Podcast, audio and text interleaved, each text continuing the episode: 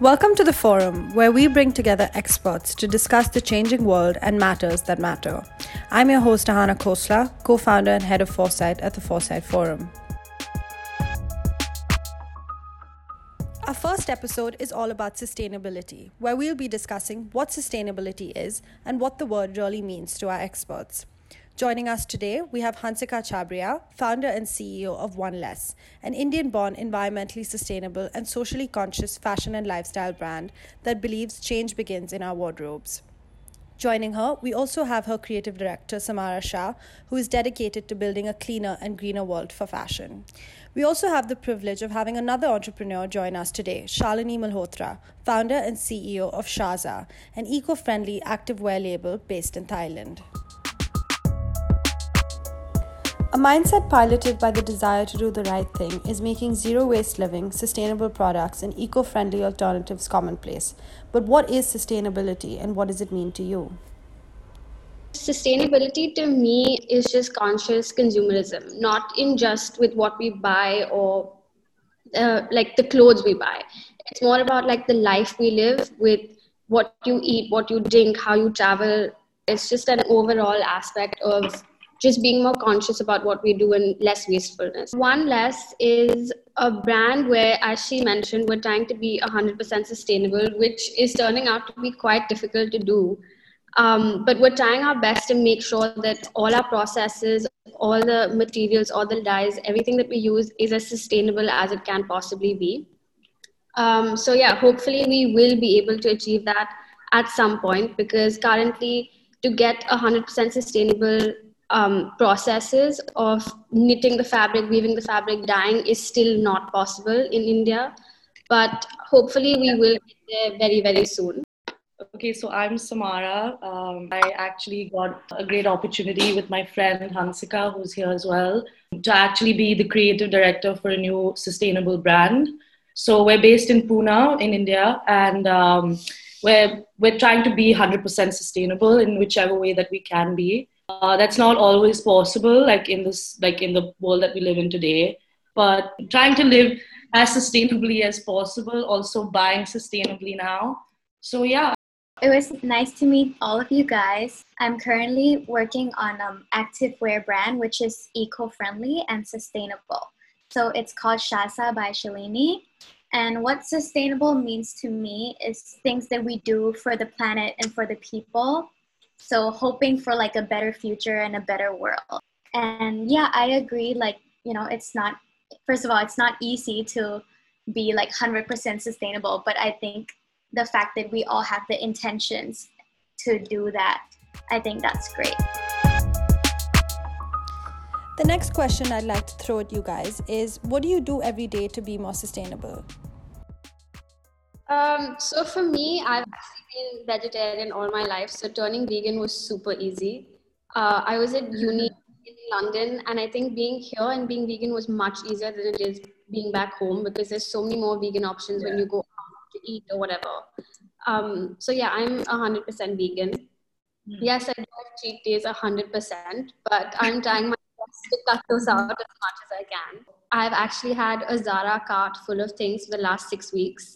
And I have still not purchased it because I just can't do it. I love everything that's in that cart, but I refuse to purchase it. So it's been lying there, and it probably will lie there for the next 6 weeks, but I refuse to not shop sustainable anymore. So I think One Less is actually like a boon to me. I just get new clothes out of it without feeling too good about it. Even smaller things, I don't use cotton pads for makeup anymore. I've bought bamboo reusable pads, so that's one less thing that I'm wasting. Even things like sanitary pads, I'm not using the usual plastic ones anymore, but they're bamboo made, so they're much more easily biodegradable. And I also actually would recommend an app called Yeezy to anyone who's actually trying to reduce their carbon footprint. It basically links to your credit card. So every time you make a purchase on any website, it kind of tells you the carbon footprint that you've created. And it also helps you offset that carbon footprint. So it's a really good way to just do your bit and make a difference. Even if you don't really want to live a sustainable life, you could just do one or two things and it helps. That's really cool that there's an app like that.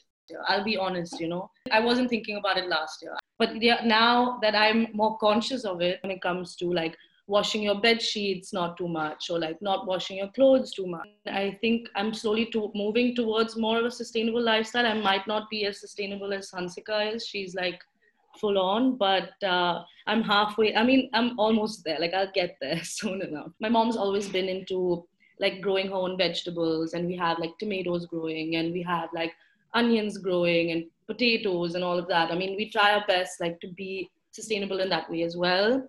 I'm also trying my best to be vegetarian. I mean, as a creative director and this brand, like I should have something, you know, relating to me. And I feel like my whole family's always been vegetarian. We're Jains and my dad is vegetarian. So I mean, for me, it's not like something out of this world. I can do it and I can try. I think if you have the intention, that's big enough, you know? Yeah.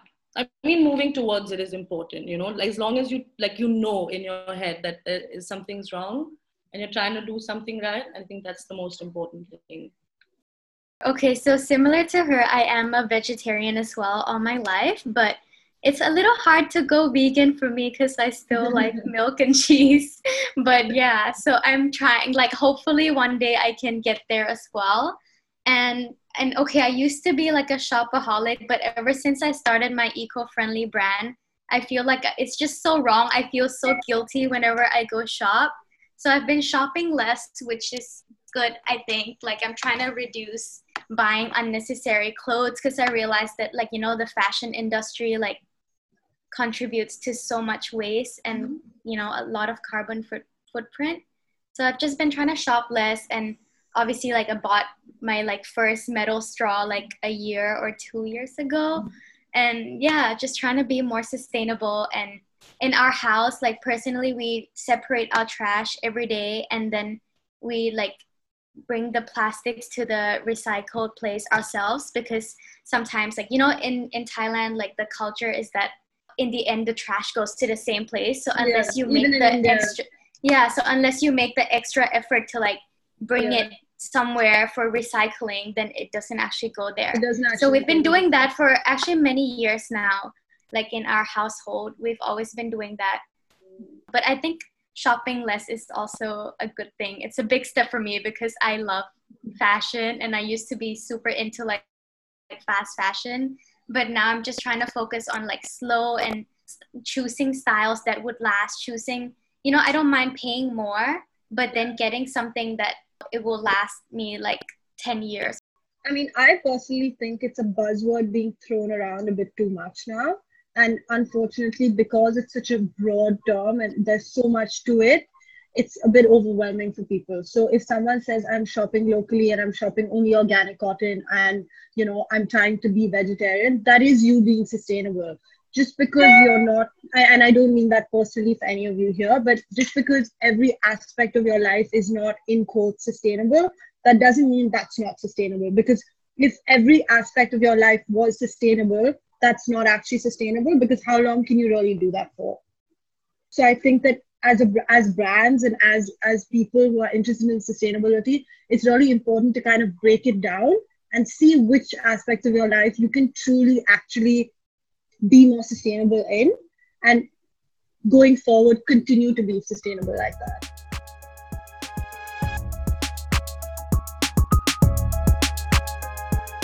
Do you think the community or the people around you are sustainable or trying to be? Where do you think people can be more sustainable? So I would say that around me, I don't think, as you mentioned, sustainability is a really broad term. So asking someone to be throughout their life is unrealistic. It's never going to happen. But I do think people are a little bit more aware of what certain lifestyle changes can do and how they can help. Like, I have a bunch of friends who are now 100% vegan just because they watched Cowspiracy. I don't know if you guys have heard it, but they watched that one documentary and it was like a whole life-changing experience where they were like, okay, I'm never eating meat again, just for that simple thing, which is a great thing. I think even if you change one aspect of your life to just be more sustainable, it's still adding to the overall goal of it. So I think that's amazing.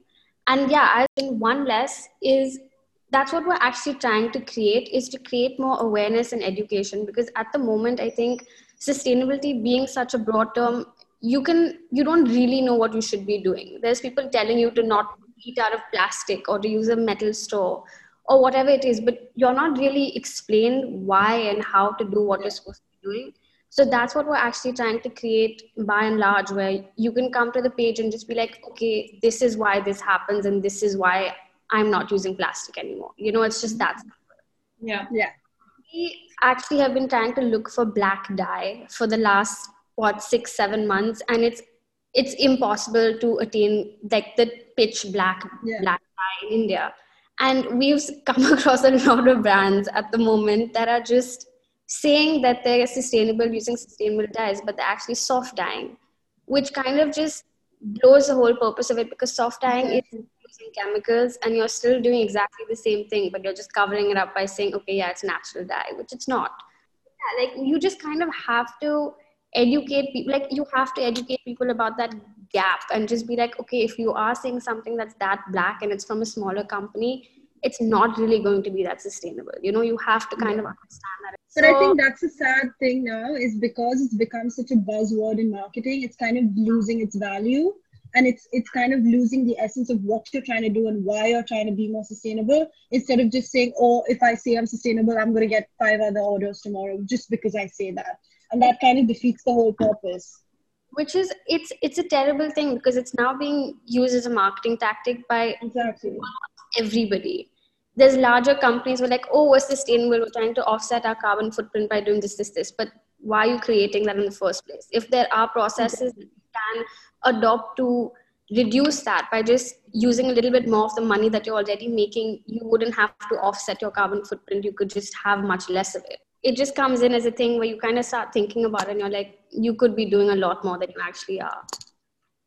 But yeah, I guess that's something that will take a long time to actually. But I think also, like, going forward and building like sustainable and transparent brands, education is key. And if you are doing something that is not 100% sustainable in quotes, go out and say that, because that's really how you make people understand that you are trying to do your best.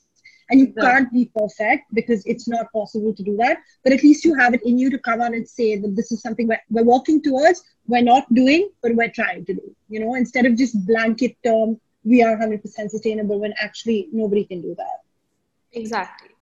Yeah, I definitely agree with that, because there are a lot of brands that do greenwashing, and it's really not fair for the other, you know, small businesses that are trying so hard to become sustainable, like, as well. And I agree that no brand can be like 100% sustainable, because, like, for example, I'm still importing my materials from like Italy, but to transport that, so I know that it's not 100% sustainable as well. Yeah, I think you just gotta educate your consumers, and transparency is key. And relating to the question earlier, I think in Thailand now people are becoming more sustainable, but then because of COVID, I feel like we've gone back to being not so sustainable again, because now everyone, like, when you go to restaurants, like, all the forks and spoons comes in plastics now, because because of what's going on in the pandemic. But I think we definitely have to, like, come back out of that earlier, because otherwise we're just going back to where we started. And, like, example, like Thailand, like in 7-Eleven convenience store, we just banned plastic bags like less than a year ago. And now if we're going back to it, then it's like kind of like a waste, you know, of effort. Yeah. But yeah, I believe that it's all about educating, and every step counts.